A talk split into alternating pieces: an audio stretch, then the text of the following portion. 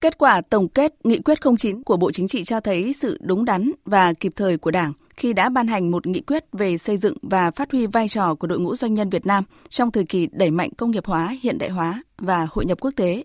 Nhiều kết quả tích cực và quan trọng đã đạt được sau 12 năm triển khai thực hiện nghị quyết 09, nhưng rất cần có một nghị quyết mới của Bộ Chính trị để tiếp tục xây dựng và phát huy mạnh mẽ hơn nữa vai trò và sự đóng góp của đội ngũ doanh nhân trong thời kỳ mới,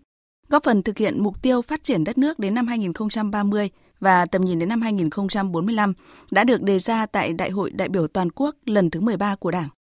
Ông Đỗ Ngọc An, Phó trưởng Ban Kinh tế Trung ương nhấn mạnh, bên cạnh việc kế thừa những nội dung còn nguyên giá trị của Nghị quyết 09, thì Nghị quyết 41 đưa ra những nội dung mới trong quan điểm, định hướng, mục tiêu và nhiệm vụ, giải pháp.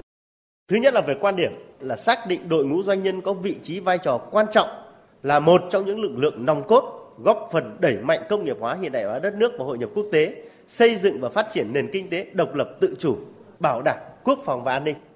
Có hai cái cụm mới mà trong quan điểm rõ ràng mà Bộ Chính trị khẳng định đó là doanh nhân Việt Nam là một trong những lực lượng nòng cốt trong phát triển trong thực hiện công nghiệp hóa hiện đại hóa và hội nhập quốc tế. Trước đây không nói, nhưng mà doanh nhân Việt Nam được khẳng định bây giờ là lực lượng nòng cốt trong thực hiện công nghiệp hóa hiện đại hóa và hội nhập quốc tế trong xây dựng và bảo vệ Tổ quốc. Thế đấy là khẳng định vị trí vai trò chính trị của đội ngũ doanh nhân Việt Nam. Nghị quyết mới của Bộ Chính trị được cộng đồng doanh nghiệp vui mừng đón nhận vì có những nội dung rất mới về quan điểm, định hướng và giải pháp phát triển của đội ngũ doanh nhân Việt Nam trong giai đoạn tới. Đây không chỉ là những nội dung mới mà còn rất quyết liệt, rất trúng với mong đợi của giới doanh nhân và xã hội. Ông Nguyễn Ngọc Quang, Chủ tịch Hiệp hội Doanh nghiệp nhỏ và vừa ngành nghề nông thôn Việt Nam cho biết.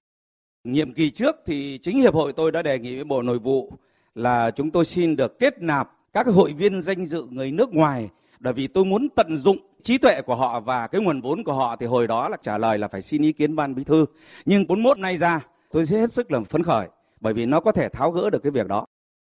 Ông Nguyễn Văn Thân, Chủ tịch Hiệp hội Doanh nghiệp nhỏ và vừa Việt Nam nhận định, Nghị quyết 41 với nhiều quan điểm mới đã góp phần nâng tầm doanh nghiệp là kim chỉ nam để cộng đồng doanh nghiệp Việt Nam dõi theo thực hiện.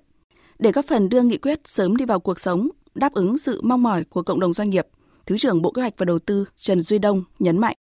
Giúp cho chính phủ xây dựng các cơ chế chính sách phát triển doanh nghiệp thì à, Bộ Kế hoạch Tư luôn nhận thức rõ vai trò vị trí hết sức quan trọng của các doanh nhân, của các doanh nghiệp trong cái công nghiệp đổi mới phát triển.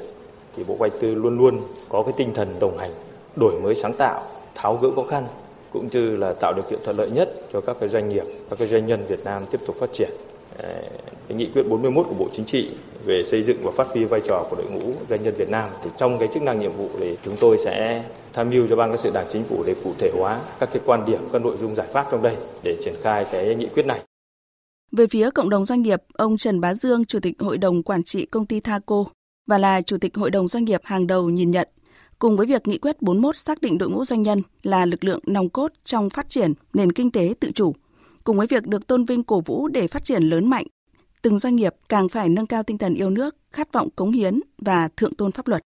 Cùng với cái sự tôn vinh thì chúng ta thấy rằng cái nghị quyết 41 này nếu nhận định đúng với cái vai trò vị trí và trách nhiệm doanh nhân thì nó cũng thấy được là rất nặng nề, rất vinh quang nhưng mà rất nặng nề. Thì chúng ta thấy rằng trong cái 41 đó có nói đến cái việc là phát triển cộng đồng doanh nghiệp.